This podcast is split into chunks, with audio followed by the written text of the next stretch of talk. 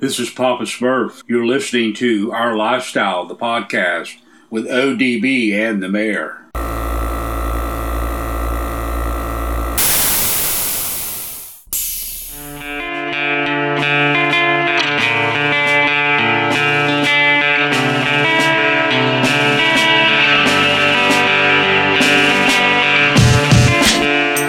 Yo, yo, yo, it's ODB from OLP. Thanks for coming back. Episode 314. We're super excited for this one. Before we get into it, we want to remind everyone that in just one week, it's going to be Bayou Showdown. They are under the umbrella of Custom Car Show Productions. If you get a chance, hit up Slidell, Louisiana. I'll try to get with Sean Randall a little bit later in this episode to talk a little bit about the show. And if you if you know, it's a great show in Slidell. I know Mike goes every year, and it's going to be awesome. Their next event is going to be Orange Beach Invasion. That's, of course, Orange Beach, Alabama. We've been posting about that. That's going to be next March. And then, of course, their flagship event, Scraping the Coast, 21st annual Biloxi, Mississippi, next June. We got to give it up to Custom Car Show Productions. We appreciate all the support. And again, thank you to Greg Miller and team. Rest in peace, Greg, and congrats for the Mini Truck Hall of Fame induction for 2022. So this episode is, I want to say jam packed, but I have worked very, very hard, and others have have have campaigned for this. Right, that's a good word I think for this week. They've campaigned to have Brian Gendro sit down with OLP. We are so excited that he does uh, for this episode. Brian's time is very tight. I don't want to give anything away, but we do get in the key questions that we wanted to ask, and we're certainly thankful. I really hope that we could sit down with Brian again in the near future to talk more about the chop shop universe, if you will. I mean, I think he his tentacles extend to so many builds. I mean, it is just sometimes unreal. I'll post something, Brian will chime in. I'm like, man, I didn't even think about that. Or, wow, that's right. You were involved in that van. That's right. Damn, damn, damn. So it is literally mind blowing. And uh, we can't thank Brian Gendro enough. The legend really needs no introduction. But for the younger kinfolk out there, just a, a couple of bullet points. Number one, he's got the first NC truck on the cover of Mini Truckin' Magazine. So you think about Negative Camber this year, along with my Severed Brothers celebrating 30 years. ST, NC, and then of course even RA, they had some of the most amazing runs of feature and cover vehicles ever with Mini Truckin' Magazine. But Gendro again kicks off that NC um, start, if you will, with having the first cover truck. So we'll talk about that. Uh, he also is v- very much credited, and if you watch, this is a huge shout out to the West Coast Influence you could pick up that DVD or Blu ray. We've talked about that all the time. We'll talk about it later on where you can snag it.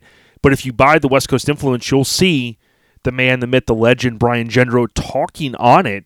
And he tells some of the similar stories, but he's very much credited with putting the airbag on a mini truck, right? So I think, you know, there's maybe some other stories out there we don't know, but at the at the end of the day, I think we all agree that Brian was the one that said, "Hey, screw these air shocks check out this airbag. I just talked to this guy. Let's let's see if it's going to work. And boom, you know, it kicks off that entire uh, process of bagging vehicles, and and you know now we can make them go lower. We can easily adjust them, all that stuff. So there's that. But then if you look at a lot of other vehicles, I mean, arguably some of the first uh, full size trucks that that were laid out flat. Uh, you know, tuck lugs, uh, you know, low taco you know, brand new trucks, the Ombre that he built, um, you know, so, so, so much. But again, don't want to give away. I know Mickey Mike the Mayor, when he was around, he used to always say, don't give away too, too much. And obviously that's what I'm doing here. But I just want for the young kinfolk out there to know Brian is straight legend in this scene of ours, and we want to tip the cap to him with this episode. So, for the amount of time that he provides to us, we certainly cannot thank him enough. So, Brian Gendro, much respect, much love. I know Mike Collins campaigned for this. They're very good friends. Uh, even going back over a year, Josh Ellis, the big homie, uh, you know, and others have said, yo, they've touched base with Brian. They've said, hey, OLP's good people. Uh, you know, c- come on. And again, for anybody that ever said, hey, Gendro, let's do it, appreciate that. Episode 314, the overview is brought to you by Hammerd Weekend Wear. They just concluded their recent pre sale, as I mentioned last week. However, if you visit H A M M E R D weekendwear.com, that's hammerdweekendwear.com, you can pick up um, any of the additional numbers that they kind of add to their counts. So if you want to get that crew cab, old score, I, I think I was saying swing line. Was I saying swing line? Uh, I'm thinking office space, right? So any office space fans out there, you know, don't mess with the swing line stapler, but I think it's a swept line. I don't know if I said that wrong before. I do make mistakes. Uh, they have the crew cab swept line, and then they also have the crew cab Ford full size. Both killer, whether it's uh, something you're looking to maybe get as a holiday gift or whatnot. Now, of course, keep in mind that is a pre sale, so I don't know what their anticipation is for um, to ship before the holidays. I would assume so, but uh, you can imagine they're busy uh, hit up H A M M E R D, weekendwear.com. Okay, so with that being said, I do need to kind of s- go through this information and get through my segment a little quicker. I know I sometimes say that, then it's like 40 minutes, so we'll see how quick I can get through this without rattling stuff off too fast. I'm going to move the last episode recap up. I think sometimes it falls too far into the episode. So, the last episode recap, we do this because if you're a new listener, we want you to know the recent heat that we dropped. And what I'll say is, we got to thank everyone that took time last week, boots on the ground at SEMA. And it, it was a lot of fun to talk with those guys that were literally there at the show participating and or show going we also got to thank Jamie Smith. So you go, yo, ODB, you threw together this crazy, awesome episode, all these different people. You also got with Jamie Smith, Negative Camber from Australia, to talk about ECC the compound, East Coast Cruise the compound. And we reminded people uh, tap on that hashtag on Instagram, ECC the compound, and hit follow. We've asked all of our um, Australian homies and sisters down there to please hashtag their photos from that event. That way, if you follow that hashtag, you can kind of see. And I tell you what, we've said this before Australia goes hard in the paint when it comes to mini trucks. So much respect to them. So, again, you know, it wasn't easy to, to, to pull together all these guests, try to get them on the phone, talk a few minutes, record, edit, stitch together, but it's fun. And it was almost a little bit easier in my book uh, to be sitting here at home and being able to kind of orchestrate everything. That's another reason why I started the podcast, of course, along with Mike, because we want to showcase different people and stories and trucks, even when we can't make these events. So I think what everyone will agree is we always go as hard as we can in the paint. You guys know I do for sure. Now, Mike, he might be out snoozing and gallivanting, but, you know, in all seriousness, it's really about getting those stories out. And I tell you what, last week was busy. Sometimes I'm scratching my head going, why am I doing all this? And, you know, the messages that we get and people saying, yo, I listen every week, every Friday, I wake up, boom, boom, boom. Truly, it means a lot, okay? We may not get the listeners like a Joe Rogan or a Ronnie from Truck Talk Media, you know, with all due respect, all these different guys mini trucking is a very small subset, I think, a genre of the overall hot rod and car industry, but it's not going to stop us, right? If you guys keep listening and you keep giving us the good feedback and leaving us the five star ratings and watching us on YouTube, that's what means the most to us. Last episode recap brought to you by Lone Star Throwdown, arguably the biggest, baddest truck show in the country. I say in the universe. It's LoneStarThrowdown.com. You're scratching your head going, yo, Jay, they sold out of the registrations. Yeah, they did, but you can still gallivant out to Conroe, Texas next February. Uh, in February, join us, Conroe, Texas. You'd have to be sleeping under a rock not to know about Lone Star. Uh, LST 2023 will be that key hashtag that many of us will use. Some will choose to, to spell out Lone Star Throwdown 2023 that's a little long for our books, but LST2023 start to curate those posts for Lone Star Throwdown. And again, please come out. Lots of vendors, lots of food trucks, lots of badassery in Conroe next February. Rain, snow, sleet, hail, it don't matter. It's going down. All right, the general updates. The only one I got is Eminem Rock and Roll Hall of Fame. Congratulations. Literally, this past weekend, he was inducted in. There's a lot of um, videos that were popping up from people that were at the events, and uh, some of the news broke about all of the hip hop guys he thanked. I'm excited to watch it. I think it's going to be on. I want to say Showtime has the contract to, to air that. It's Showtime or HBO, but I'll be watching that. And it was a pretty cool event. And I've seen people write about, man, like what an awesome, you know, concert, if you will, that it was with M performing so many songs. There were others, including Dolly Parton, that performed. But you know, Eminem having Steven Tyler come out and just ins- insanity of uh, of a set that he did but it reinforces to a lot of the fans like man like really wish he would go on and tour more. So we'll have to kind of see. I know the world's a little bit different than it was years ago but i think getting back to the normal sea of concerts and all that stuff i'd love to see him get out there and tour more. But if you're an m fan or just a hip-hop fan in general again i highly encourage it's coming up soon i think mid-november i think they're going to turn it around quick the rock and roll hall of fame that again airs on one of those premium HBO Showtime deals, and I'm certainly looking forward to seeing it. Uh, it was crazy the amount of people he thanked, and you know, you, you, just look at someone, he gets a lot of hate, especially from some of these different guys, some of these clowns, I call them. And, um, you know, he still thanked, you know, some of the groups that some of these clowns are in um, because, you know, he realizes that he wouldn't be where he's at without all of these legends and people that inspired him, even in the 80s. So, tip of the cap, Eminem.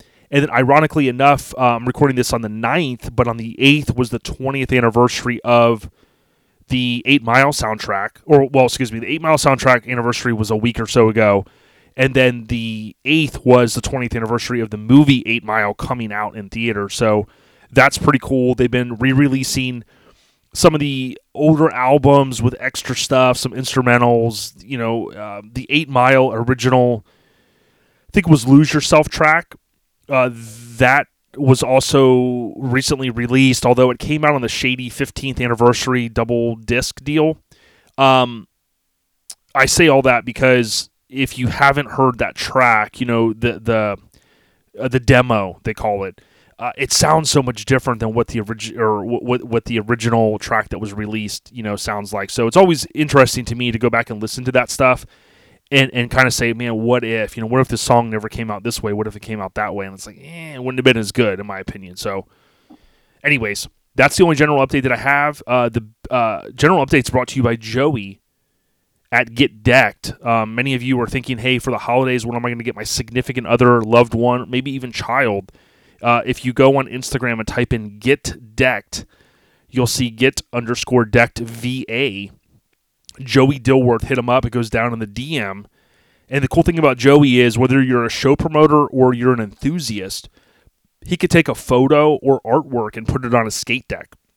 So if you think about those man caves, those woe man caves, those garages, those little areas where you kind of go out and retreat to a little bit of serenity, uh, you can hang up a skate deck with artwork or a photo that means a lot to you. Uh, whether it's for a loved one or, like I said, a child, hit up Joey at Get Decked. Quick turnaround times, and he does minimum of one. If you're a show promoter, we highly suggest you get with Joey. Let him traffic some of those to you if you can, because I tell you what, it's a great addition to your merch lineup for your show, Joey at Get Decked. All right, next we got trivia, and last week Dizzy did update the Airhead Nation group, so I asked a question about what was the first album and the last album that Tupac released during his lifetime. And it's crazy if you think about it. Um, you had 2Pacalypse Now, and then if you think about how much he grew, you know, with Strictly for My Homies that came out, and then you had Me Against the World, which is arguably one of my favorite Pac albums, and then you had All Eyes on Me. So the answer was 2Pacalypse Now, his first his double disc, All Eyes on Me. Now, after he passed away, of course, Suge and Death Row and his mother, uh, Amaru, and, and that you know uh, label, they basically put out the Machiavelli album that came out. We just celebrated the anniversary of that 26 years ago in '96. Uh, arguably, to me, kind of put him to the the next level. You know, All Eyes on Me was great, But Machiavelli comes out, and, and that's an album you can still listen to today, and it's just timeless, beginning to end, and um, just really cool. So that was the answer to last week. Now, the trivia this week. Now it's time to get serious. A little bit in depth. I think I'm maybe going a little bit too far here, but I'm going to throw it out because you guys do like the trivia. So I'm going to ask this question for you guys, and maybe Dizzy will give us an update in the Airhead Nation. I certainly appreciate him taking time to do that. And I get to give a shout out. If you look at Eastbound Get Down, if you look at their Instagram and their social media, what's pretty cool is Dizzy is helping to put together those graphics. So if you want to promote your show and maybe you just don't want to share the regular flyer, I tell you what, in this social media day and age, you want to stand out. You can hit up Dizzy, Don Dizzy Davis on Facebook or Instagram. Uh, send him a direct message. He's got affordable rates and he can help you. He can throw together some things and he can help you post it. Or he can just put together the little uh, graphics, if you will, and then you can post it to your social media. But I tell you what, we got to even step our game up at OLP, and I'll be relying upon Dizzy to help us. Uh, he's done a lot of great stuff for Hammerd Weekend Wear and whatnot. So again, I just want to thank him for taking the time to do the graphic last week in the Airhead Nation group. So check this out. This one ties into the holidays, a Christmas story. No, let me say this again. A Christmas story Christmas. Okay? That is a new movie if you have not heard, okay? I don't know how much buzz because I don't go online as much. I don't know how much buzz there's been about this, but A Christmas Story Christmas is a new film that comes out on November 17th, 2022, right? So next week. A Christmas Story originally released on November 18th, 1983, so 39 years ago almost to the day. Okay. Now, for those scoring at home, A Christmas Story 2, okay, this is going to get confusing. It came out on October 30th, 2012. I didn't really spend a lot of time watching that one. It kind of was just like one of those sequels that came out, and I don't know. Was it that great? I don't know. So the the trivia question I have is a couple parts. So I know there's fans out there that love a Christmas story, right? Many of us do. Many of us grew up watching it. The cool thing is, so just to recap the the movies, although the sequel came out in 2012, we kind of go, eh.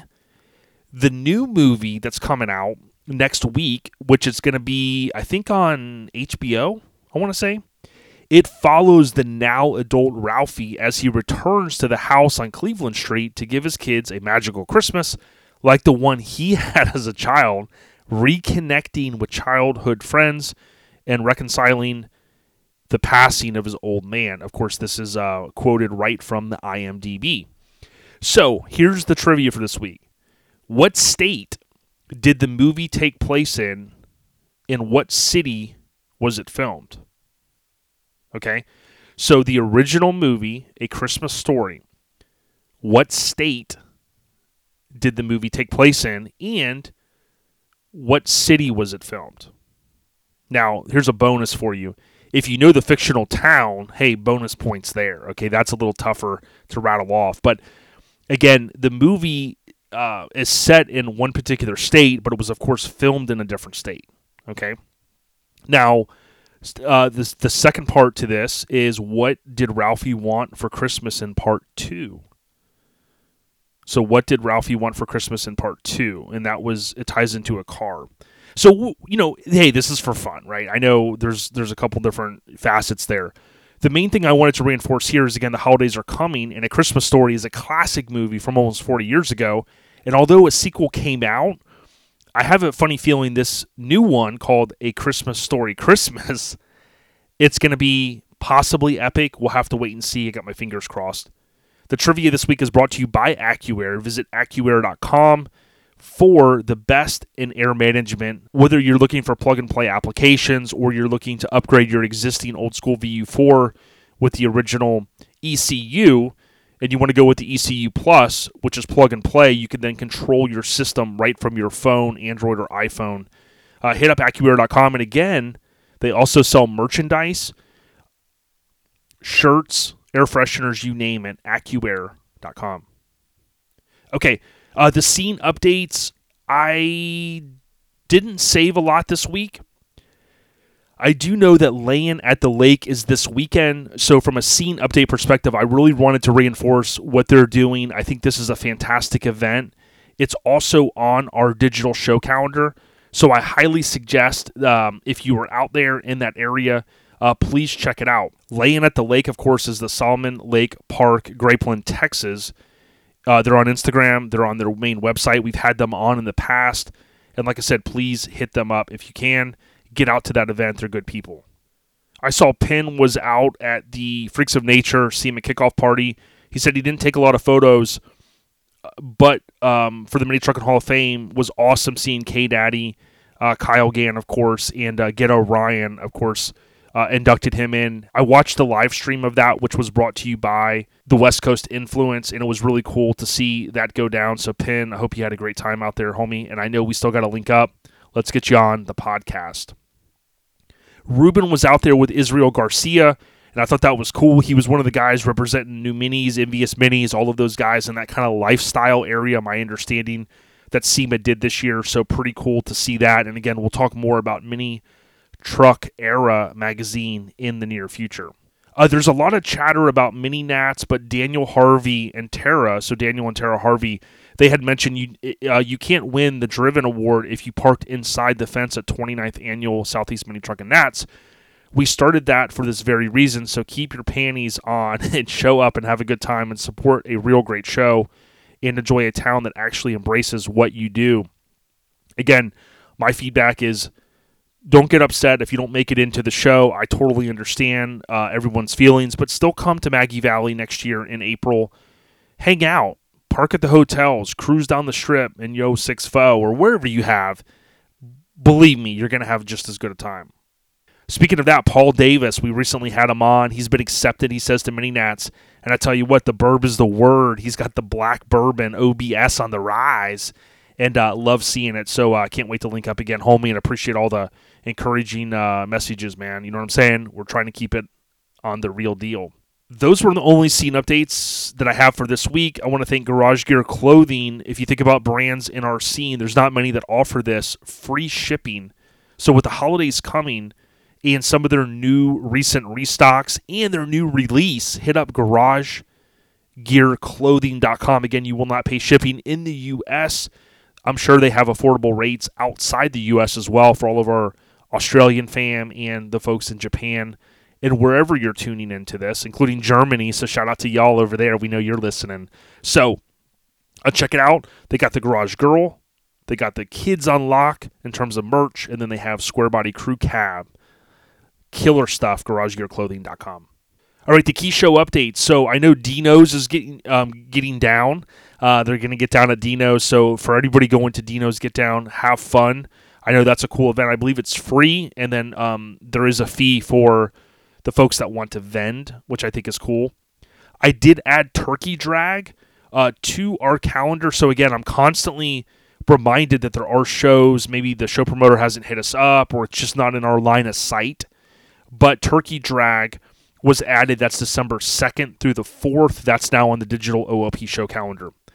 Now, here's the thing the digital OLP show calendar, if you go on our website, ourlifestylepodcast.com, on the left, you can select OLP digital show calendar and you can tap, once you get to that page, tap where it says here, and that should pop up and say, Do you want to subscribe? It works flawless for iPhone because I use iCal for it.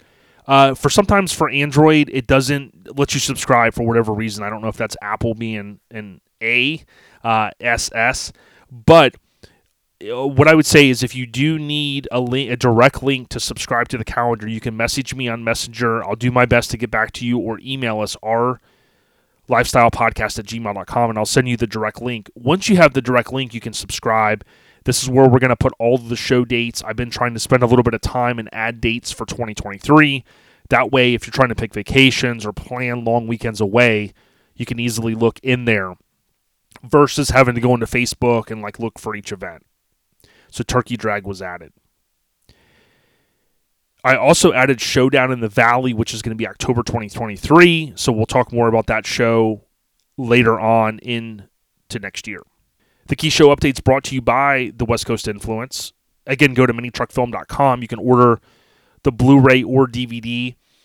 Much love and respect to Radar for what he put together. And again, I do continue to hear people say, "Man, I finally got it."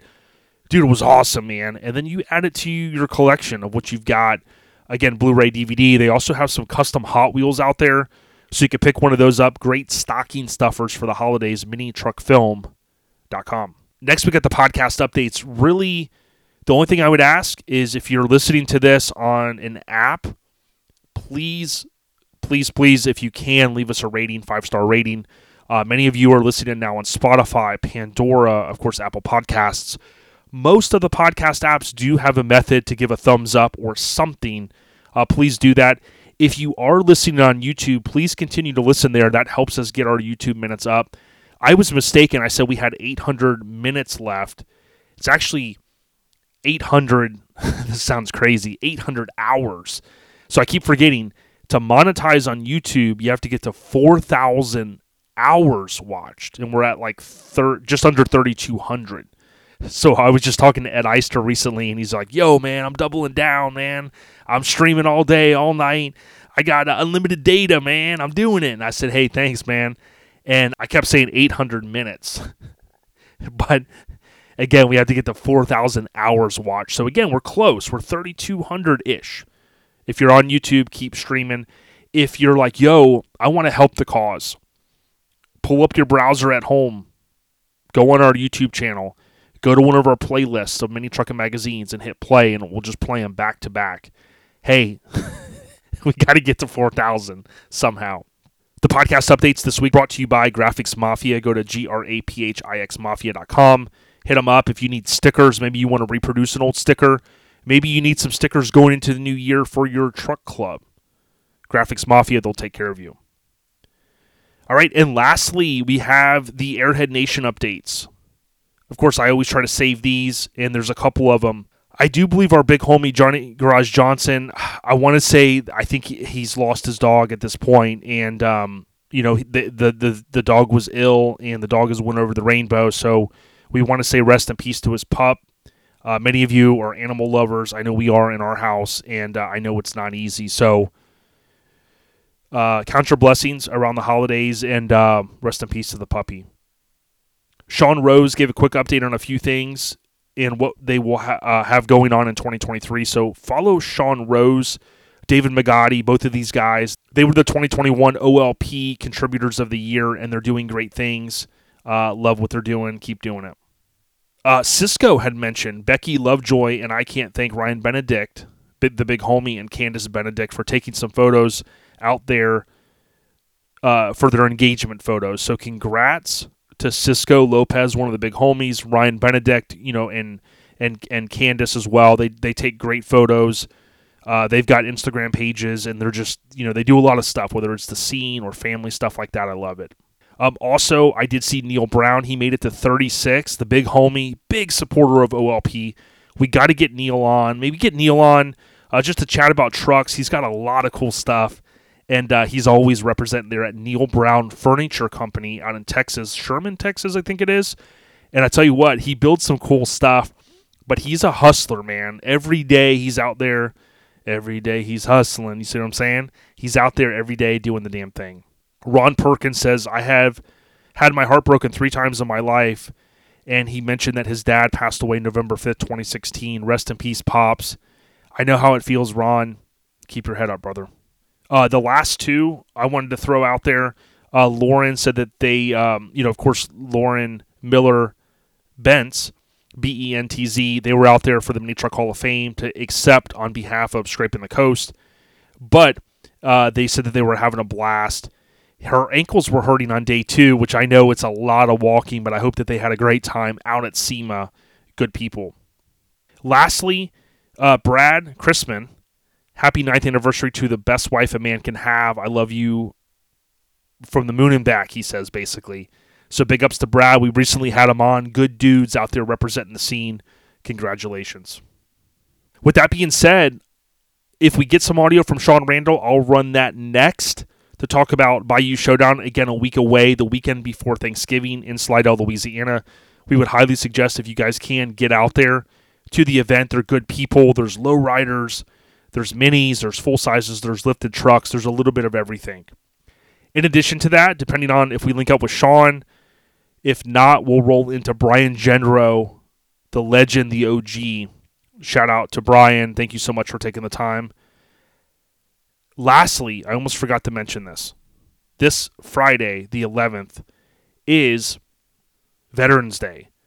And we can't thank our veterans of the U.S. military enough for all that they do.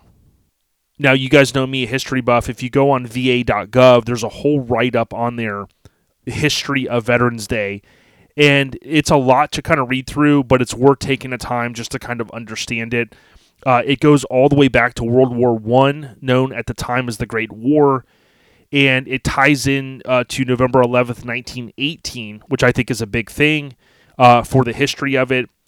In uh, November 1919, President Wilson proclaimed November 11th as the first commemoration of Armistice Day.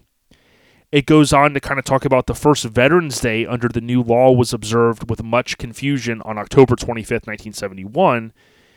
And it went on to kind of end with the last paragraph to say Veterans Day continues to be observed on November 11th, regardless of what day of the week it falls on. The restoration of the observance of Veterans Day to November 11th not only preserves the historical significance of the date, but helps focus attention on the important purposes or purpose of Veterans Day. So, va.gov for more. All I could say is this for anybody that has taken um, their time and served in the U.S. military. This also includes, in my book, in many ways, um, you know, first responders and things like that. You know, a lot of people just give their time back to public service, and uh, there's no greater thing than giving the time to your country, in my opinion. So, salute to all of you. If you're off work that day, pay respect if you can. Shake a hand of a veteran. I know Sean from Rad VMX and so many of our listeners and past guests were part of the U.S. military. So, salute to you guys on Veterans Day. With that being said, we're going to roll into our final audio of this episode. Please like or subscribe to this podcast, OLP. We appreciate you. Stay on the rise. We got you. Peace. Yo, so as I mentioned, we're getting ready to roll in just in a few minutes to Brian Gendro, the legend. But we do want to link up, like I said, with the big homie, Sean Randall Custom Car Show Productions under that kind of that, that umbrella. And Sean, just want to ask you how you doing? Good, man. Good. Doing real good. Yeah, I'm glad to hear it, man. It's it's that time of year. My born day is in November, and November is a great month, isn't it? Absolutely, it is. Great weather, great, uh, great everything. Great. I didn't I didn't know that was your birthday, but uh, yeah, that even makes it better. Yeah. Oh, yeah, it does. And one of the shows that has continued to be on the rise, and we've seen very good numbers, we've seen a good mix of vehicles, is Bayou Showdown, and it's in Slidell, Louisiana. So, kind of give us the maybe the elevator pitch on some of the key things that people may need to know as we get this close to a big show like this. So, uh, yeah, we're getting ready for this next week. Uh, load-in day will be next uh, Friday. Um, so I'll be there early that morning. Uh, well, I say early that morning, probably about 11, or 12 o'clock. But we're going to be loading in from 12 to 5 uh, next Friday for all the inside cars and stuff like that. Um, and all my guys be getting fence put up around the around the place and uh, whatnot. Um, then Saturday, of course, is the show day. Saturday and Sunday is the show days from eight to five. We've got uh, cornhole tournaments uh, going on, and and uh, one of the winners will, will take home the cornhole bo- boards, and they are really badass. They, uh, if you if you all hadn't seen them yet, you know, go uh, go on Bayou Showdown's web uh, page for the Facebook page, and uh, check them out. Whoever wins uh, wins the tournament takes them home with them. Um, we've got king cake eating contest. Uh, I believe we're going to do a club tug of war this year. Um, we usually got a lot of big clubs that come in there. Aftermath, uh, Negative Camber, uh, some of the acrophobia. So we, we always got a good uh, good variety of clubs that come in. Uh, um, Freaks of Nature is a real big one that comes in every year and supports. Um, so we're probably going to do like a tug of war for them as well.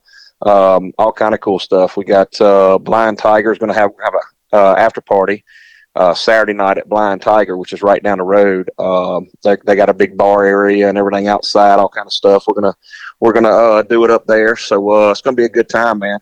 Dude, we love hearing it, and if you go on Facebook to Sean's point and type in Bayou Showdown, two words, it's presented by Amplified Designs and DS18. And I know mm-hmm. there was a little confusion. Some people would search Bayou Showdown, and you know they'll they'll be met with the, this event is canceled. That was just like a little Facebook snafu. What they need to look for is the event. Keep me honest. That is the 19th and 20th. That event, and they'll see it right there as a Facebook event slash page. Yeah, that, that's it. the The other one had uh somebody had hacked into it and uh, on the account or whatever, and messed it up or whatnot, so we had to redo it and make another one. So uh, that's why there's a confusion there. A lot of people thought that it got canceled, but it's it's uh, it's still going strong, and we don't have any plans to cancel or anything anytime soon. So we, we want to keep it rolling every year. Uh, we've we've we've had some really good years and, and had a great uh, great turnouts every year. Uh, we're we're blessed to have you know a great community and and uh, scene that comes out and supports us. We, of course, we got a variety of different stuff. You know, I, have got a, uh, a decent lowrider following. Um, so we have a bunch of lowriders that, uh, that show up and then, you know, of course, all the bag trucks and, and we get some lifted stuff too. Uh, not as much as some of the other shows down here in the South, but we do get, uh, some of the lifted stuff. But, uh, but yeah, it's a good variety of different stuff. We accept them all, of course, you know. Oh yeah, no discrimination at Bayou Showdown. The other thing that has been a trend in the scene, right, especially with some of these shows throughout the country, is the pre-registration and things get cut off and whatnot. What I've noticed on the Facebook page for Bayou Showdown is there is day of show registration. So inside, keep me honest, one twenty five, outside sixty bucks, and that does allow someone that maybe be able to that that could potentially come kind of last minute to be able to still get in, right? Correct. Yes, we uh so inside is sold out. However, uh, we've got like a little waiting list too. But uh, however, if you show up and there's room, if somebody don't show up or whatever, sometimes that happens, uh, and we got room, we'll still put somebody inside as well. But uh, registration closes this Friday, uh, uh, so it's about to close up, and, and the, basically the day that this airs, it'll be closing. Um, so you'll still have basically this day to to uh, to register, and then uh, online for pre-registration, and then it's shut down, and then uh, the rest of it you can do at the show. Um, you can come in Friday evening uh, and register if you get there early. We'll be there, like I say, from twelve to five. Uh, so we will take registrations on on Friday, uh, the week of the show, which is the 18th, and then the 19th and the 20th. You can register both days as well. but like I say, inside sold out as of now. Yep, got it. And again, that is a huge win for show goers and show participants because a lot of these shows are getting tougher to get in. And I've heard folks say in this mini truck scene that they want to be able to go to a show like maybe they're maybe they can't get work off to the last minute. They're like well i want to go. And with some shows it's like boom you're locked out right? I mean you can come in as a as a show goer but that that's a huge i wanted everyone to know that's a huge win. So if you if you've got the opportunity and you're in the slidell Louisiana vicinity and you want to gallivant over, you can do that. Uh, it's it's going to be basically next weekend. Um, how good yeah. does it feel? To, like you said, the mix of vehicles with some lifted, some lowered, the full sizes, of course, the minis. It's got to be a good feeling, Sean, that you kind of you guys have the flag in the ground in that city, um, and you've done a good job to kind of curate and bring all these people together. It's got to be a good feeling knowing that things are going well, even as maybe the economy gets a little tougher and stuff, there's still that that that strong community of car enthusiasts. Yeah, definitely. You know, like I say, uh, we get we get a good variety of each one of them, and uh, you know they come out every year to support. Um, you know, we we uh, we got bikes, some of the you know some really cool bikes, uh, some Harleys and stuff to show up some some years uh, too. Last year they had, I think we had, uh, I forget how many it was, but really nice bikes that show up. This year. There's supposed to be one coming out of uh, San Antonio, Texas. I think's where it's at. It's a lowrider bike. It won best lowrider of the year a couple of years ago or something like that. Uh, I haven't seen. I've seen pictures of it, but I haven't seen it in person. But it's supposed to be killer. Uh, he's supposed to make uh, make the trip over. Um, but yeah, it's really cool. You know, especially like you said, with this economy and fuel cost and everything else up like it is. Uh, everybody's still supporting. You know, that's that's that's a good thing. We we try to get out and support all the shows that we can as well. Um, so you know that's that's part of it. We we we we love this scene and we want to keep it going. Yeah, I agree. And there's kind of a rich history of shows, you know, going back many, many years in that region. Talk to us a little bit about the uh, couple of folks that you work with. I And there's one key guy for the awards, and then there's another guy that that, that has been a just a great ambassador, kind of going to a lot of shows in that region too. Talk to us about how some of the awards are starting to come together for you.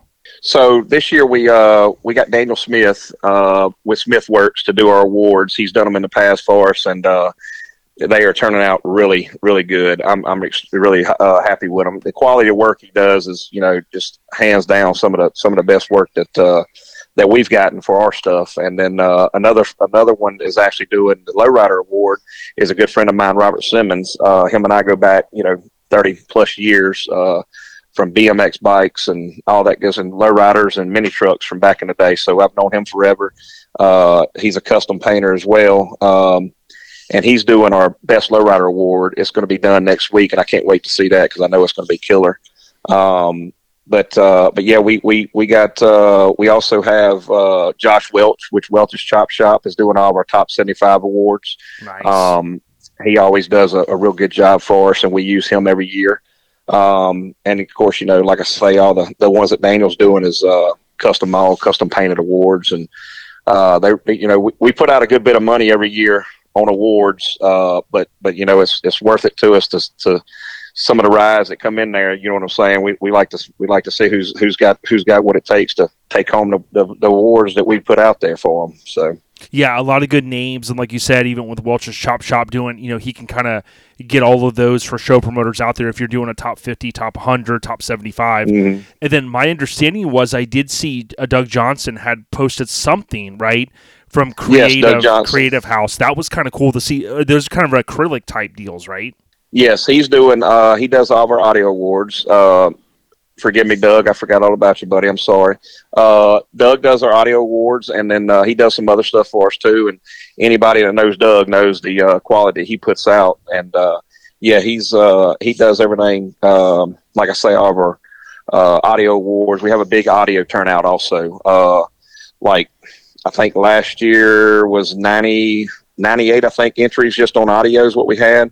Um, so we got a place in the back uh, where we do all the audio. We did have them over on the side, but the police, the people are, around us was complaining about all of it. So we put it on the back side to try to drown some of it out with the building. But yeah, Dougie, uh, Dougie takes care of us every year and, and, and does some really nice stuff for us as well.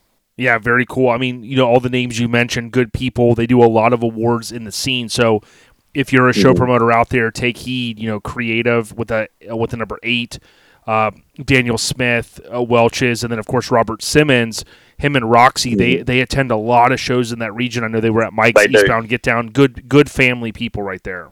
Yeah, they are. They're awesome people. They are. We're uh, we matter of fact, Robert and I was talking last night. Uh, we're going to be coming back down to uh, Mike's show down there, of course, and, and that's what we was talking about last night, getting stuff lined up to uh, come down there. He's actually uh, he's doing a skate deck or something for for uh, a charity for that for that show as well, I believe. Uh, but uh, yeah, so we will be uh, we'll be definitely coming back down to Daytona for that show. Uh, what's that? February, I believe it is, isn't it? Yeah, it's it's like kind of January. I think he had to move it one week. January. Okay. Okay. But yeah. I, I, told Mike we're not going to talk about a show anymore.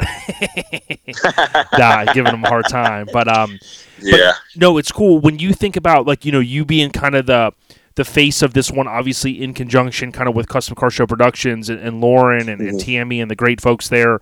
When when yep. you when it kind of winds down, right? I mean, obviously you're getting ready to ramp up for the show. When it winds down Sunday evening, going into Monday, what do you look back on Bayou Showdown? I mean, what's kind of the memorable thing each year that that that always is stuck in your mind?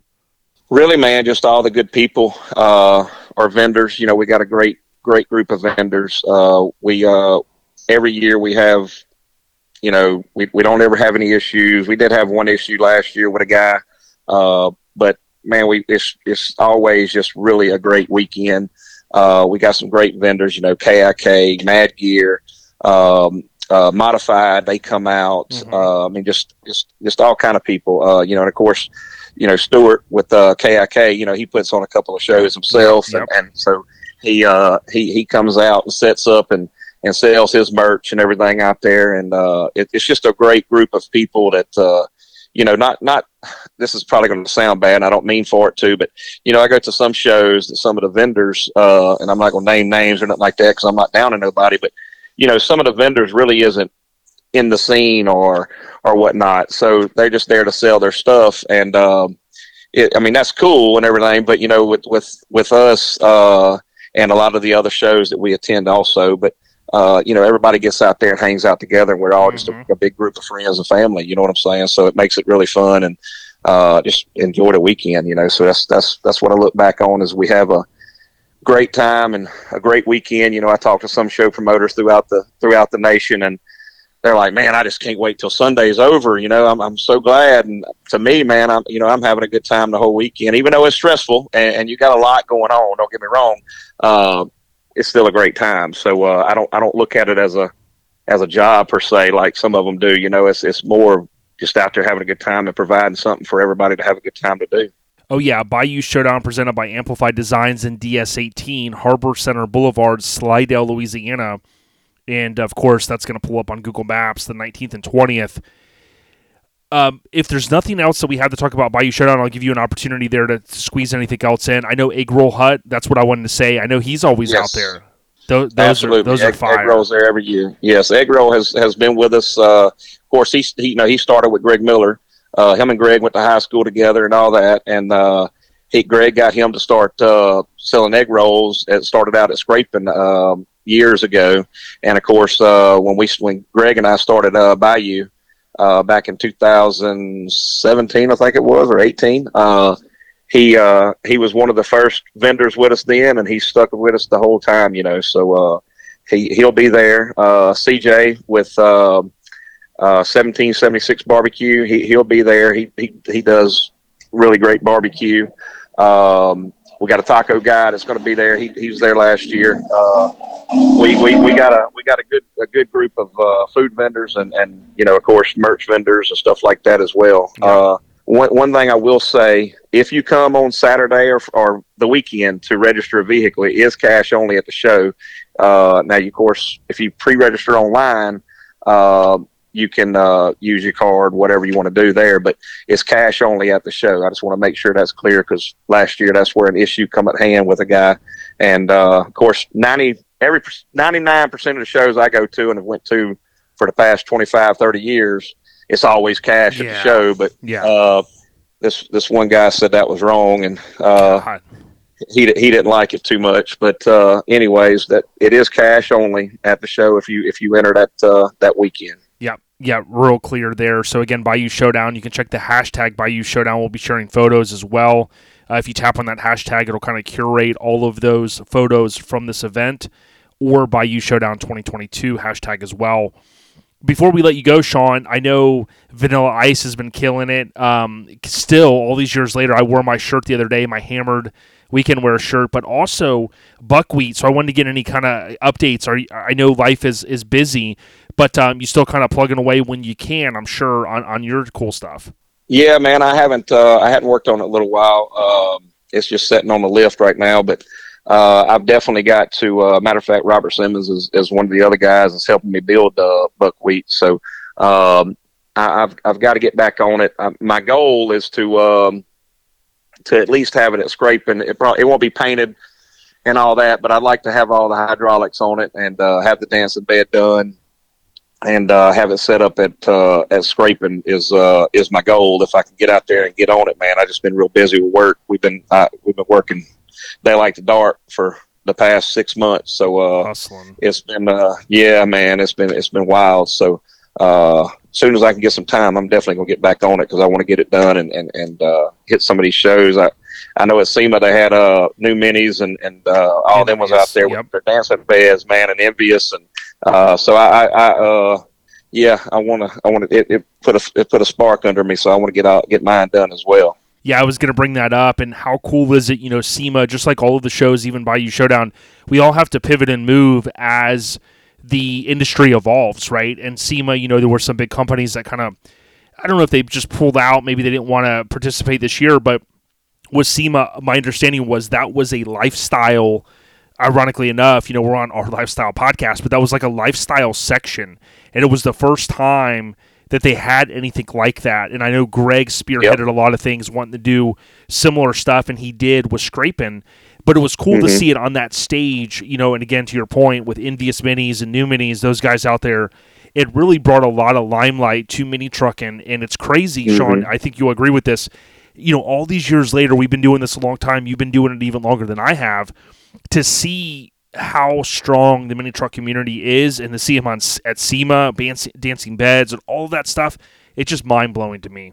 It definitely is. It is to me too. You know, and what was what's really mind blowing to me uh, is a lot of these trucks um, that's coming back out. Man, they they've been put up for twenty years. You know, they've been put Yep, in storage, put up for twenty years, and, and you know, and life happens. You know what I'm saying? Everybody, you get married, you have kids, and I did the same thing. You know, you get married, you have kids, and and uh, you kind of not really get out of the scene, but you you you you know what I'm saying? Life happens, and you got to support a family and Oh, pay yeah. bills and uh, so, man, a lot of these trucks that I see, uh, you know, some of theirs, for example, you know what I'm saying? Number, are you know, 25 year old bills, 30 year old bills, and they, you know, of course they've been touched up and stuff, but Sure. uh, to see them still come out and and, uh, and be like that, man, it's, it's really cool. You know, mine, uh, mine's of course it's a 96 model Nissan Buckwheat is, but it, it is being built freshly, so it's not like it's been around that long as far as being a you know a custom mini. So uh, I think it's really cool. I wish I'd have kept some of mine from back then too, but uh, it's really cool to see that, and the, and the mini trucking you know community is really getting stronger and stronger. Um, you know, literally by each year, it seems like more and more of them's coming out. So that's awesome. Yeah, real deal. We're talking with Sean Randall. If you get a chance, again, Bayou Showdown, presented by Amplified Designs DS18. Uh, hit up the Harbor Center uh, at the Harbor Center Boulevard, Slidell, Louisiana. Basically, in a week, if you're listening to this, we get a lot of day one listeners. Uh, as Sean mentioned, you can register kind of through maybe a certain point of today if you're day one. If not, bring cash and go out there, support it. Even if you're a show goer, buy a show shirt. And um, you know, Sean, we appreciate you taking the time, and we wish you all the success with Bayou Showdown 2022. Absolutely, man. We appreciate y'all, and uh, we uh, we're you know of course huge supporters of OLP. Always have been, and always will be. In fact, as you know, I, I've got uh, y'all's logo on my mini, and Oh, and yeah. uh, and of course we put it on all of our flyers and everything for y'all as well. Y'all, y'all, we, we really appreciate y'all. Yeah, we appreciate you and everyone. Uh, go ahead and, and strap in. We're going to roll into Brian Gendro's audio now. Sean, we appreciate you, dog, and uh, have a good, safe weekend uh, there in Louisiana. Yes, sir, brother. You too. Yo, so as I said, thanks again, Sean Randall, for coming on. We're going to roll in now to Brian Gendro's audio. First, check this out. This is a voicemail. I meant to run this last week. These are the kind of voicemails I've been getting from Mike. And I'm kind of going, you know, maybe next week I'll bring him back on just to try to get to the bottom of things with this guy. I mean, dude, he sounds like a straight lunatic. I'm getting these at two, three, four in the morning. Is he at the bottle club out of his freaking mind like a freaking ins- insane maniac, leaving me these voicemails? I don't know. But I swear he's blaming it on Hank. And that's the one thing. Mike is quick to blame other people. You know, we've seen this before, and it's like, dude, I, I mean, I, I just wonder is he's going to be the guy that snitches out, you know, if something goes down with OLP. I think he's going to point the finger. So check this voicemail out, and then we're going to roll in to the audio with Brian Gendro. We at you. Have a safe weekend. If you're in the eye of the storm at all, take heed, be safe, take care of your family. We at you. Peace. ODB, Miggity Mike, the motherfucking mayor, Mr. Gallivanting man himself. Bro, I've been trying to get a hold of you. I've been calling you for weeks. I've been back for weeks. Bro, you gotta get me back on this podcast, man. This guy's killing me, this wannabe mayor, uh, Dizzy Duck, whatever the his name is. I don't even know who that guy is. I don't know what he's done. Uh, he's a nobody. You can't have him. He can't replace me. Bro, you gotta get me back on, man. It wasn't my fault, bro. I was stuck with Hank. It's all Hank's fault, man. Hank had me in fing car, got me all drugged up, fing had f***ers and and some Camel Joe. Uh, bro, come on. You gotta get me back on this podcast. Um, I'm not gonna beg for it, but bro, it's ODB and the mayor for crying out loud. Not some dizzy duck, uh, crazy duck, spark show.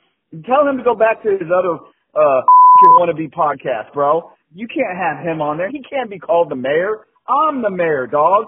Come on. Answer my phone calls. Pick up the phone. Let me know what's up. And let's get this thing back up. Let's, let's put the band back together, brother. Let's do this. And like I said, bro, don't hold me accountable for Hank's actions, man. It ain't my fault, dog. It ain't my fault.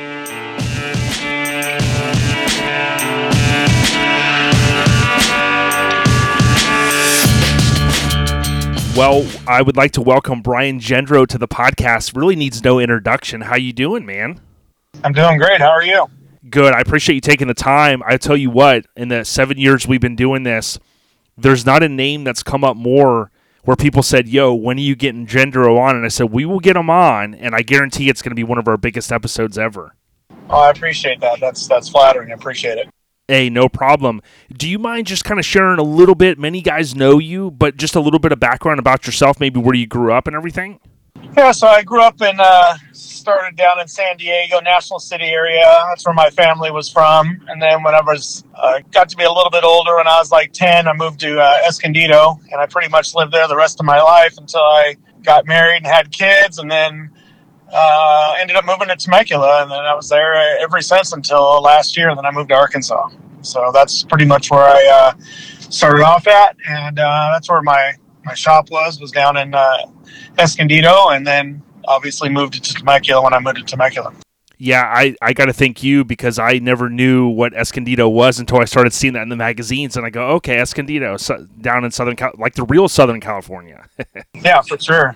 Like growing up in that era, you know, we we've had Mrs. Hallowell on, we've had so many great people. I know you had a great relationship with Courtney, but in that era, th- were you into bikes and skateboarding? Because I mean, that was all happening in those late seventies, early eighties. Yeah, so whenever I was growing up, uh, I wasn't really into skateboarding too much. I was more into bikes when I was younger, and um, you know, just until I got to be probably like around, you know, thirteen or fourteen or so, then I was into more uh, motorcycles and stuff. And then, literally, I got my first car when I was fifteen. So I would just kind of dove right into cars. You know, I didn't really you know, just had a bike like any other kid would, but I Yeah. dove into cars pretty early on, and that was pretty much I never looked back from there. So Yeah, and that was going to be my next question. Like, did you know from an automotive world pers- perspective, like, was your dad into it, or like, how did? Because I mean, you seem to get thrust into it like big time, man. As far as in the in the automotive culture. yeah, so um, you know, I didn't really realize it growing up because uh, I lived with my mom uh, whenever I was, you know, got to be around you know 10, 11 years old when I moved to uh, Escondido. And uh, my dad, I, I kind of figured out a little later on because you know obviously I was still pretty young, but um, he had um, he was into motorcycles. He had some pretty elaborate Harleys back in the day, like I mean, like big time show bikes. And um, he also had some pretty custom cars and trucks growing up. And even whenever I was young, we had a few custom trucks. Um, he had an old uh, '66 Riviera that was pretty done up and stuff. So I mean, he he definitely came from that whole era. Growing up in National City and Imperial Beach, he was around a lot of that whole you know scene like that back in the day.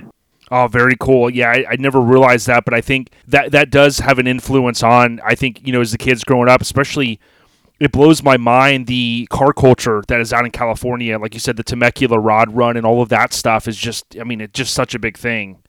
Oh, for sure, absolutely, it's huge. Now you mentioned Brian getting your first vehicle about fifteen. Dare I ask, was it a VW? Was it a mini truck? No, so I started off with a little Toyota Corolla because that's all I, I traded a moped for it because that's all I can afford. That's awesome. I mean, and um, I wasn't able to drive it yet because I was too young, so my mom wouldn't let me drive it. So I kind of just. My brother was always tinkering with cars too, so and he had the exact same car, and um, so he knew about it. So I kind of, you know, got that, and then he kind of helped me uh, learn how to work on it as far as you know mechanical stuff or knowing what was what, and kind of helped me with that. And I kind of got it running and drove it around. And then um, when I got finally got my license when I turned 16, I was driving around and I crashed it like a month later. So Wow. totaled it, and uh, it was so from there I went straight from that, and then I got a Datsun 510, and I was pretty heavily into Datsun 510s back in the day. That was my that was my favorite kind of car back then. I had quite a few of those. Yeah, very cool. Now, I know we're going to kind of jump ahead a little bit, but like around Yep. what time or around what, like, circa, when did you start the Chop Shop, which, by the way, is still an epic name for a shop? yeah, it's. I, I named it that because I like to do a lot of chop tops and things like that. So that was kind of what it was. You know, I did a lot of convertibles, target tops, chop tops. So that's kind of why I named it that. Um, but I started that off basically in my garage in Escondido. I just started, you know, I was just doing a whole bunch of stuff, and I kind of started that, and that was probably like 1987. So wow. 1980, right around 87, 88, right around there. So I started. Um, yep. So that's pretty much when I started doing that. And we've we've had some of the Australian guys. Actually, we had a guy on um, recently. You know, the NC guys down there. And what's it like knowing, like you know, this in Australia, the chop shop um, th- you know, th- that that name even carried down there with Laurie Starling, rest in peace, and things like that. I mean, that's yeah. I mean, that's that's a to me that's a huge respect thing, man. Yeah, no, I thought that was pretty awesome. I remember he called me and asked me if you're gonna, would you have a problem with this? Like, is it an issue? And I said, no, absolutely not. Like, it's all good. And um, yeah, no problem whatsoever. So I thought that was pretty cool of him to have the class to call and ask that and and be respectful of that. And because um, there were some people who bit off of it back in the day, and people yeah. do that whenever they you know they can't do something on their own. They always try to bite off of somebody who's doing something, you know, and see if they can get a little bit of something off of it. And um, you know, so he, he was definitely classy about that. Yeah, for sure. Much respect there. Now, I had posted one of our Instagrams is Mini Truckin HQ, and I had posted one time, and you had chimed in. One uh, one truck I've always been a fan of, which the was the Peach Toyota, was on the cover of Mini Truckin magazine. That was your truck, right? Yes. Yep. And that you know, so for those scoring at home, that was the first NC truck on the on the on the cover. And you know, with NC having 25 covers over the course of the 269 issues, that's got to be a pretty nice uh, nod. Now, was that you squatting down on the front with with the shirt to the back? You know, shirt to the photographer. Yeah, so Brian McCormick and Courtney, um, they shot that out at um, Spring Splash. I had just literally finished painting it. Uh, well, me and Pete Finland, Hot Dog Designs, just finished painting it like literally a few days before that, you know, like probably like four or five days before that show. So I drove it straight there interior wasn't fully all the way done yet. Part of it was done, but it still needed a few other things. And um, so Brian McCormick saw saw me when I was at the car wash, and he's like, "Dude, we got to shoot this thing. That's crazy. Like, bringing the old school mini trucks back, you know." And so um, so they just yeah said, "Let's do it right there," and, and they just grabbed some girl that was there, like from the bathing suit contest, I think, and got yeah. her to pose on it. So that's pretty much how, how that all went. And I think that was uh, Courtney's first cover also that he shot too. So yeah, and to think, you know, we're in November now. It was November '93. It ran, and it was ironic because I was looking back at trucking old issues the other day, and I was looking and I said, you know what, the grass almost looks like as it was in the show coverage for trucking, and I was like, I bet you it was shot there. So November '93, yep. but uh, pretty cool history there, Brian. Yeah, it was actually shot in um, September, I believe, is when we actually shot it. And just by the time the magazine yep, came yep. out, that's what it was. Yeah, so. Yeah, that's yep. pretty cool. Now, you're yeah. great friends with uh, one of our recent guests not too long ago, Mike Collins, and we talked extensively about Skybody. How fun was it working on that iconic truck, which, by the way, did end up landing on the cover of Mini Truckin Mag, and that was for the 10th anniversary issue, although, as you know, was shot many years before. Sure.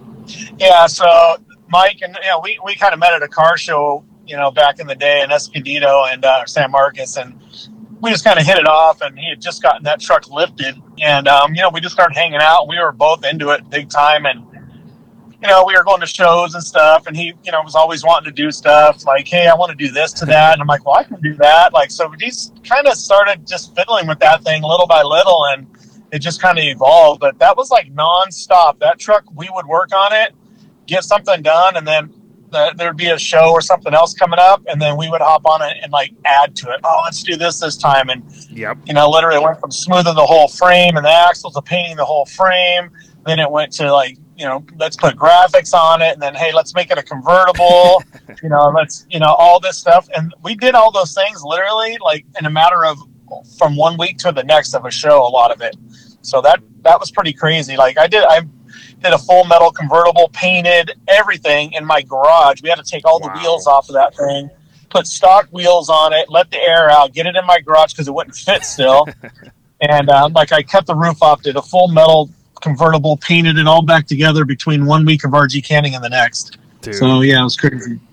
Yeah, epic times, dude. Salute to Mike Collins. Now, the yellow Mazda that was on the cover with Chris Anders' sister, uh, this is Yep. another one that's etched in many of our minds and, and so many of the mini truckers out there.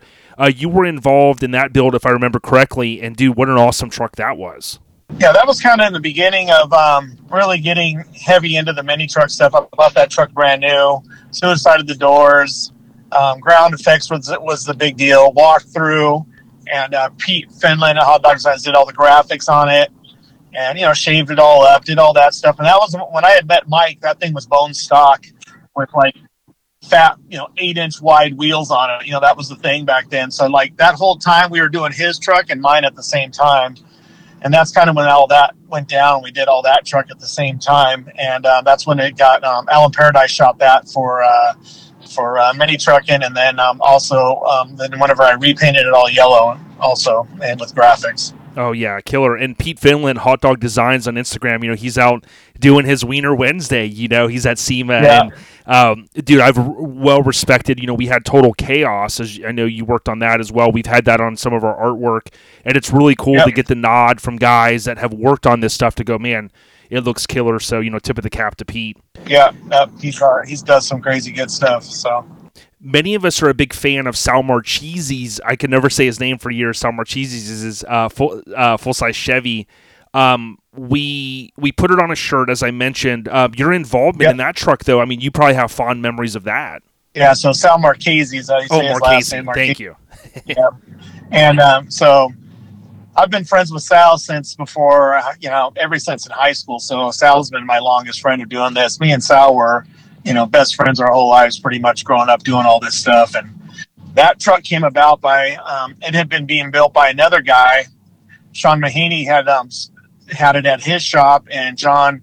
Um, I don't know if you guys, uh, you know, I'm, I'm sure you probably probably know John from Stage One. He Yeah. actually did the Yep. yeah, him and um, Sean had done a, most of that suspension work on that truck with the hydraulics originally, and um, it pretty much just went to die. And this guy is, you know, just it never got finished. Uh, nothing was done. The the bed was destroyed. It was just kind of a beater sitting there truck, but had a ton of potential. And um, you know, we found out about it. There might be for sale, so Sal went and bought it. And um, so basically, that's what happened. Is he bought it. I fixed some of the stuff, got it all, you know, roadworthy, rag top, shaved it all, and then Pete painted it all and um, got it all ready to go, full interior, and did all that stuff in a short amount of time. Also, you know, we got that ready for like spring splash also, and um, yeah, that truck was pretty. That was a badass truck. That was probably the first extra cab long bed that Yep. you know had laid out like that at the time. Actually, it was the second one. I had just finished doing one airbag one, a brand new black one, and that's kind of what got Sal all hyped on that thing. Wow. So, um, and when he found it, so it was kind of cool that um, he was able to get it. Yeah, That actually was the first ever full size extra cab body drop Chevy truck ever, too. By the way. Yeah, I always wondered that, and what was etched in my mind is I had the Colorado Custom uh, catalog when I was growing up, and I got another one from my friend Tim Davis. And of course, when Courtney did that indoor shoot, we launched our shirt about 25 years to the to the month that it was on the cover of Truckin'. But then Courtney was also able to share some of those photos, and it was also in the, that catalog. And I think it was like the Rhino Liner ads too. So I mean, oh, it, yeah, it had yeah. a lot of exposure. Yeah, it, that truck was that truck was way kind of ahead of its time for what it was because there was like a full size truck that was like body dropped right around the same time, but it was it was not like it was not like that. It was, and that truck was actually done. I did the uh, the other one at the same time. Sal's was done first, but the motor we had pulled the motor out to get the motor all done. And in the meantime, while it was all sitting there with getting the motor all painted and the motor department all done, I did the other one, which was the black one that ended up being the orange truck that Cal Concepts painted that was on the Oh. cover of Trucking. Yeah, Mike Kaufman. Right. Or no, okay, yeah, yeah. You're uh, okay, Yeah. okay. So I'm that truck was owned up. by somebody else and then sold. But that was, and then we took that to Cal Jam, and that was the first like fully done painted one that anybody ever saw, fully body dropped. dude. so, sick. yeah. dude. I appreciate this history, dude. It's I'm telling you, Yep. our listeners soaking it up. Now switching uh, gears, I always remember Robbie K's '94 Mitshu. Rest in peace, Ernie Macias. You know he loved his Mitschus. That was another Yep. sick truck. Can you kind of talk to us a little bit about that one? Yeah, so that I had my um, shop was in San Marcos, chop shop in San Marcos, and this was all this there was a lot of trucks and we i did a, a, crap load of trucks in a short amount of time actually in that shop and that was getting done at the same time sal's truck got done that black truck i mean you know k daddy's little nissan all these were getting done at the exact same time Rob, uh, tom mcmurdo's mazda all these happened at the same time mm-hmm. and um, that truck came from uh, you know, he, he called us up and he was from North Carolina and just said, Hey, I want to do all this stuff on this truck. Oh, Him and really? his girlfriend drove, oh yeah, just drove it all the way from North Carolina. It was a brand new truck and they dropped it off and uh, we gave him a ride back to the airport. And then, you know, he didn't see that truck again for like two and a half years. You know what I mean? So, um, yeah, it was a, it just culminated. It was first, I just want to airbag it and shave it, you know, and then it turned into, oh, I want to body drop it. Oh, I want to paint it. I want interior. I want, you know, it just turned into a, a, a you know, a, a crazy amount of stuff getting done to that truck over time. You know what I mean? So, um, and we did some pretty cool stuff to that. That was the first Mitsubishi that was ever body dropped. It had 19 inch wheels on it. Nobody had those at the time. Um, it, it, was it was pretty. We did some pretty crazy stuff to that. It, it had a lot of really cool subtle body mods. Mm-hmm. Um, you know, uh, Nathan Hall, who which was also big time into it back with us in the day. He did all the interior and all the uh, stereo and all that in it. And Pete painted that truck also. But um, that truck was a badass truck. That was a badass truck for sure yeah, Wes shot it November 01 issue, issue 119. And what was yep. crazy about that is I vaguely remember now maybe reading the feature where they talked about he was on the East Coast, but that's a memory yeah. long gone. So so good good tie in there. Yeah, yeah, yeah. Really an epic one. Now, speaking of epic trucks, Tuck Lugs was another epic truck. Also graced two covers, technically mini trucking and auto sound and security. From the yep. dash to the Lexan rear cover, I you know I have some video of it from Steve Nielsen that truck was mind blowing too because it had just different stuff to it, like the, you know, like I said, the the Lexan or whatnot over the rear end. That was sick, dude. So the dash on that truck, funny story. That dash was Sal Marchese's dash from. He had a little Toyota back in 1989, 90 that we had all roadstered out, chopped, roadstered, you know, shaved, and I built the dash for that truck. And then he ended up getting rid of that truck, and we took the dash out of it and um, kept it and it, it's kind of funny because that Tuck and Lugs truck was actually Sal's cousin's truck, just a beater little Toyota driving around, and then ah. I got it from him, air shocked it, and just drove it, and then Tom Horn, which is another guy in our club that's been around forever with us, he bought it, and we started kind of fixing it up, and then he got tired of it and sold it to Nathan, and then Nathan Hall just basically he was like, you know, let's just finish it. So I just finished everything on it, and then uh, Boomer Glasser ended up painting it all, doing all the paint work and stuff on it, and finishing it all off. it's got to be a good feeling. The legacy of that truck, you know, our friend Randy, a good friend of ours, NC Florida, he had it for a while now. Chris Schmidt, as you know, yep. has it. But I mean, yep. that truck has had many lives, if you will, in terms of the longevity. Oh, it's so funny that truck. I mean, it just was a little beater Toyota, and then it turned into you know pretty cool truck, obviously, you know. So it's it's a pretty badass truck, and um, you know Nathan and Boomer when they you know finished off the paint and all the interior, the way you know all that stuff, it, it was pretty neat truck, you know, for sure. Yeah, it reminds us of Dion telling a story on how he got the truck that became Last Look, and it was from a tweaker, yep. and you know that craziness yep. and the epicness yep. there, but talking about another epic truck, your Isuzu Hombre, one of the dopest covers, in my opinion, ever on truck in February 97. Uh, talk to us how that came about. I mean, what was the motivation to go get one of those uh, Hombres at the time? So at the time, you know, S10s were popular. I didn't, I don't like things that everybody else has. I like different things. So if you notice, all my trucks are all different, you know, and they're, they're you know, weird things like a Hilux and all that, you know, just, I like different things. And, um, I saw, you know, a commercial or whatever for that. I liked the front end. I liked how the bed sides were flared and different. I just yep. thought it looked really cool. But I also liked the availability for parts for it because it was an S. It's just an S10 with different sheet metal on it. That's it. Yep. And um, so I just, you know, I was like, oh my god, I'm in love with that. Well, you couldn't buy them anywhere, so they weren't out yet. So I went to the credit union where my wife had through her work, and they had a service back then that you just go in and tell them what you want. They search the United States and they find them and then they bring it to you. So that's what ended up happening wow. is they found them back east somewhere and got it. I ended up getting the first one in California, and um, so basically. I remember exactly. I paid ten thousand four hundred dollars for that truck, brand new, no air conditioning, no, you know, none of that stuff, and just I bought it, literally picked it up, drove it to the shop, airbagged the front suspension, and the next day me and uh, me and Courtney went to uh, we went up to um, to do a um, up to Boyd Coddington's and did a uh, show. Like it was a class that they were running up there. They had a class that um, Ron Koval was running, and we went to the class, and it was at Boyd Coddington's shop, and we like drove that thing up there, and the front was airbagged, and the back was just lowered, and that was like one night, Dude. and it was kind of funny. And then we came back the next day, and I four linked it that couple days, and um, just kind of basically just did everything. I drove it for like one week with it four linked and lowered, and then the next week we body dropped it and did all that stuff. And I literally drove that truck to Spring Splash, and it it literally rolled like two thousand miles as I drove it through the gate. So Dude, that's sick. Yeah, well, people are still Yeah. sending us photos, and I got to still post some when it was white paper tag, as you know. Yeah. I mean, it was it Yeah. was one of those first, maybe not the first truck, but it was one of those at the infancy of people like yourself with the know-how to buy a new truck and then boom, lay that mother effer out. yeah, it was it was uh it was fun to do, and you know it was a it went through some transformations. You know those wheels that I had on it were off of Courtney's S10, and I got those from him. He had gotten different wheels, and yeah, so it went through transformation. But when I drove it there, it was just basically body dropped. The interior was done, had a rag top, and uh, Trent's had cut made me a grill for it, and it had the that was the one that they used. They used my truck to make the grill for all of those Ah, trucks. Birdie and those guys, yeah. Yeah, so I had to send that grill up to them. They made it, so it was kind of cool.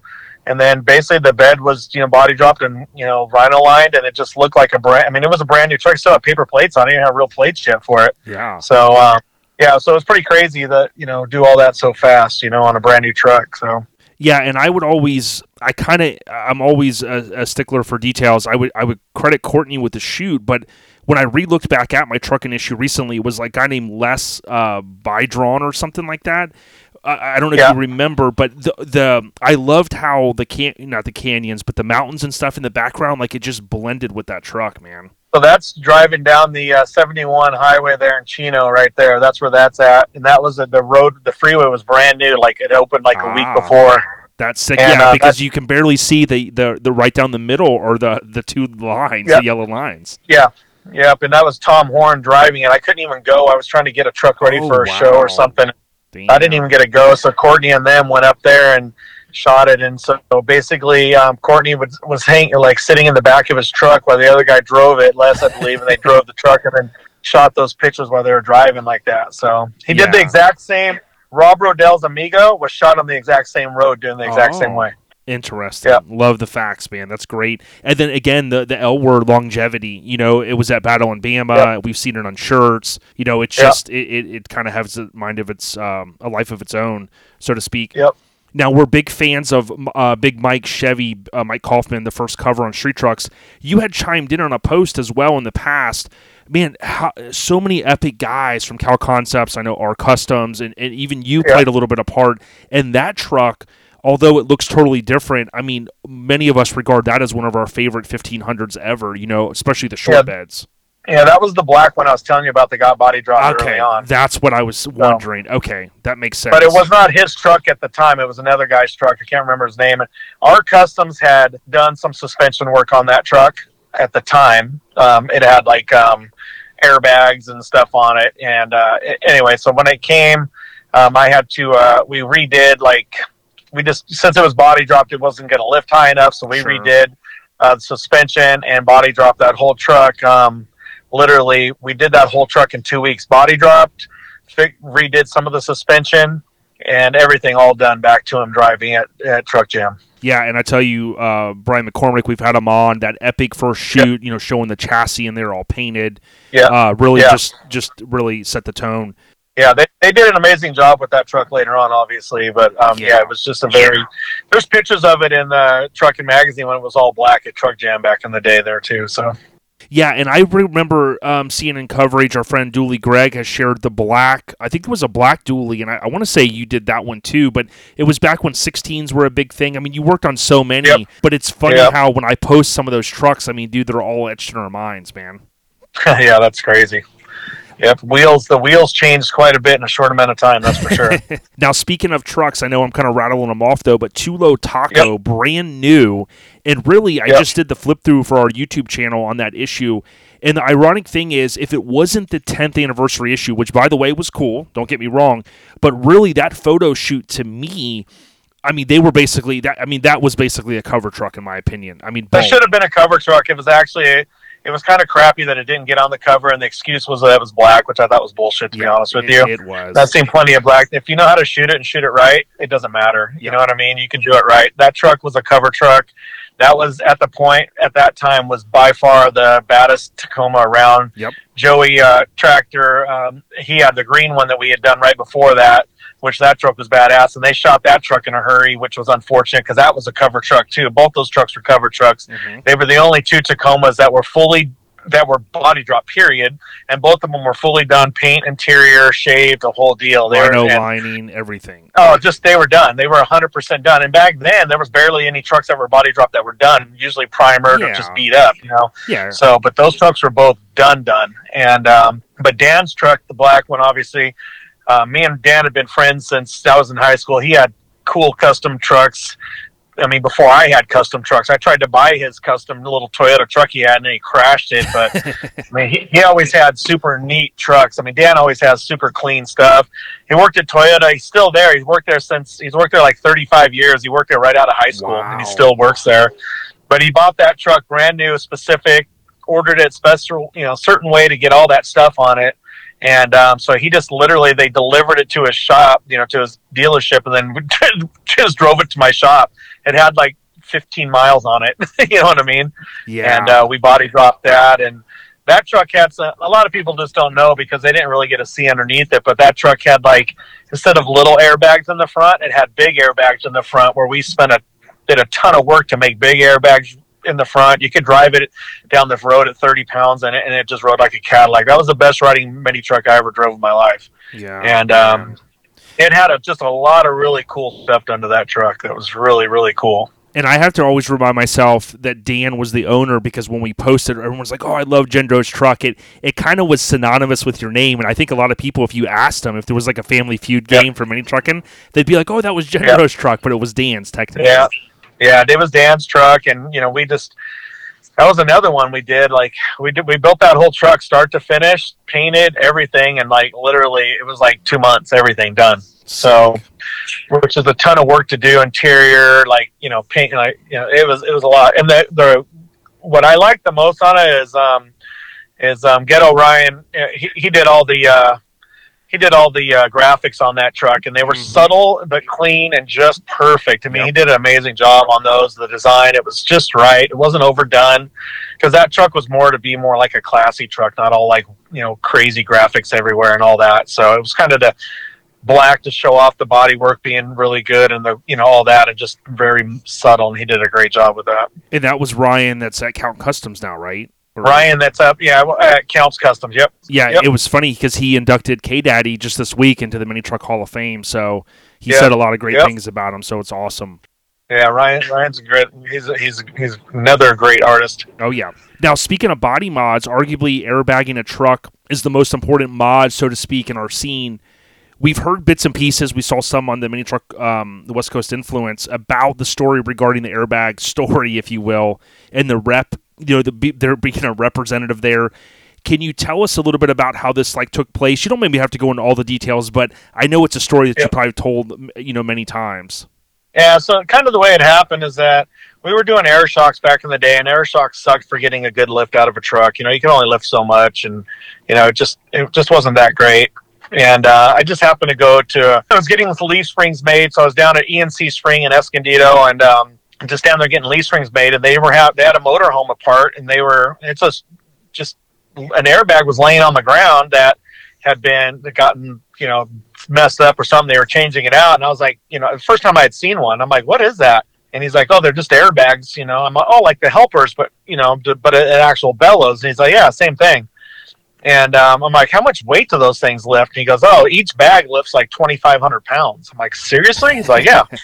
I'm like, no way. And he's, I'm was that the only size they come in? And he's like, well, you know, you they they do make some different ones. So anyway, um, I asked him if I could have it, buy it, what. I don't even remember I- how it happened, but he gave it to me, and I just I literally took it home, made a little contraption, sat it underneath the center of my um, of my uh, Toyota Hilux that I had, you know, the obviously the one that was on the cover because it wasn't airbag, stuck it under the middle of it and lift the whole truck off the ground. And I was like, oh my god, this is the way to go. Game changer. So game changer, but it was too big. It wouldn't fit in that truck, and so I got a hold of uh, the Max Spring up in uh, San Bernardino, and um, they came down and um, brought me some multiple different sizes of bags, and because they were the biggest Firestone distributor around, so they just brought me some bags and said, "Here, try these ones." And I ended up with a real small one first, and Jason Pang had a little Toyota pickup truck, uh, you know, extra cab like a '92 extra cab, and so basically, I just said, "Hey, let's do this to your truck. Take those air shocks off, and let's do this." And he said, "Okay." And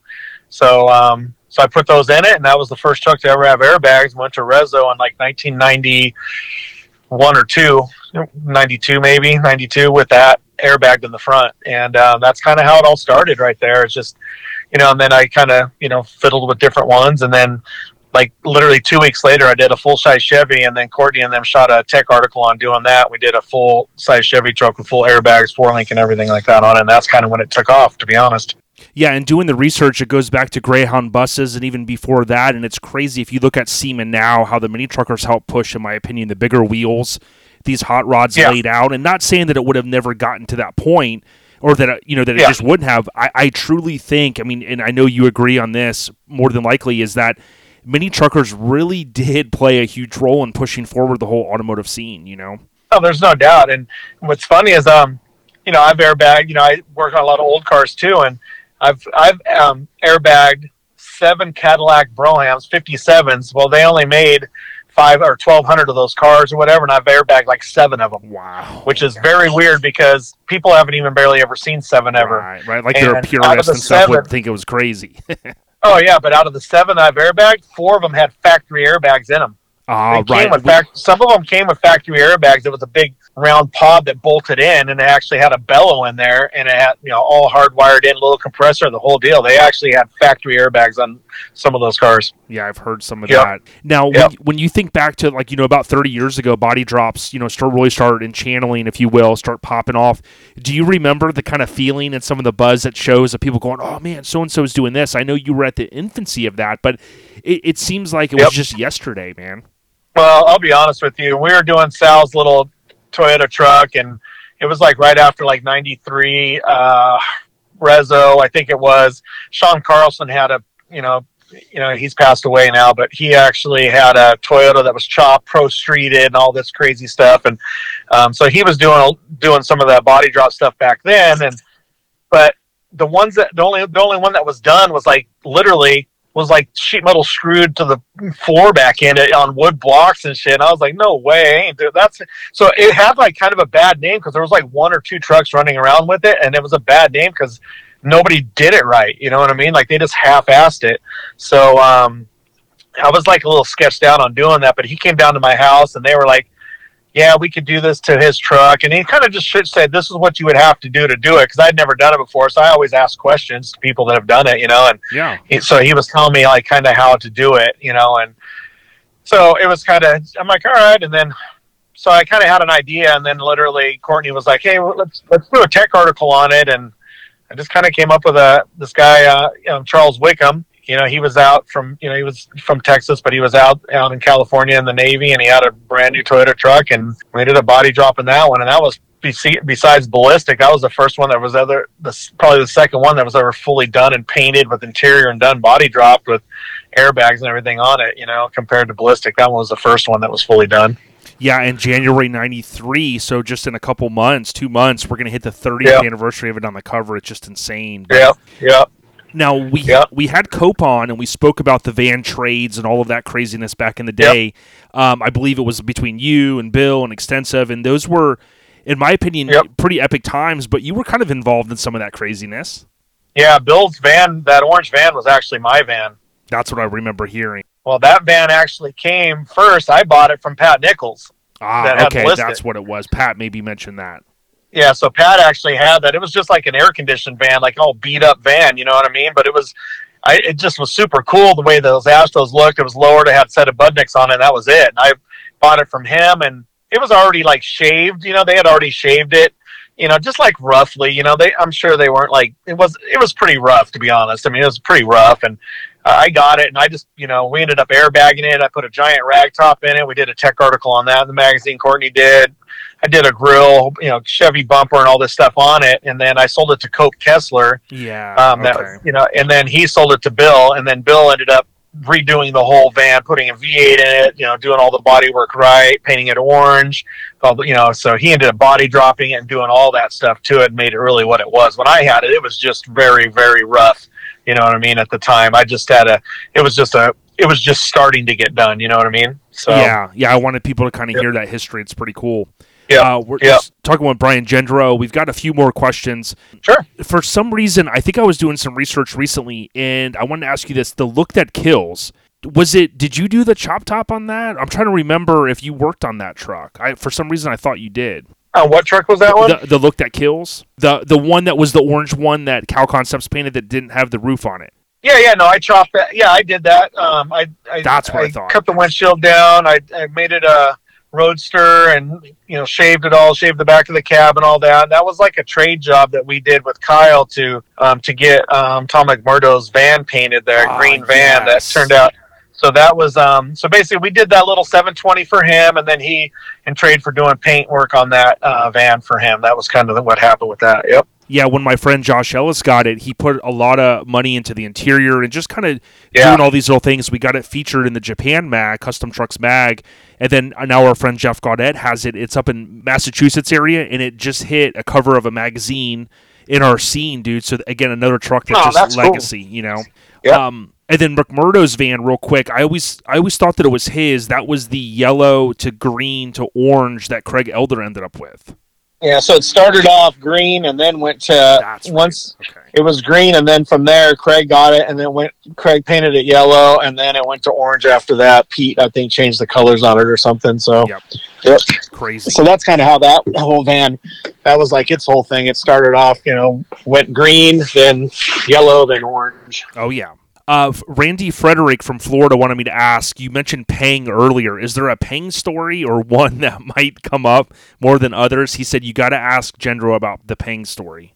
Oh well, I mean, yeah. So the well with Pang, Pang.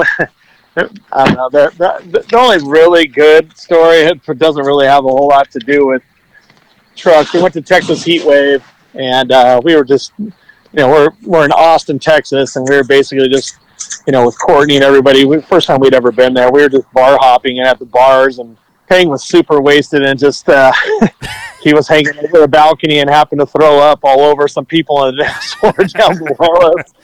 And uh, we almost got killed and uh, thrown out of the bar, and it was pretty. Uh, yeah, Yeah, let's just say it was. Uh, it was a little crazy to be honest with you. So um, Yeah. yeah, that that's a good Pang story. Yep.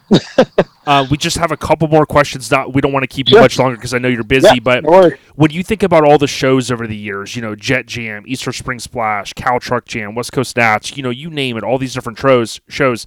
Was there maybe one that stood out in your mind that you always got amped up to go to? You know, leaving for the weekend, Um, leaving the shop. For sure, Spring Splash was the best show Yep. by far, hands down.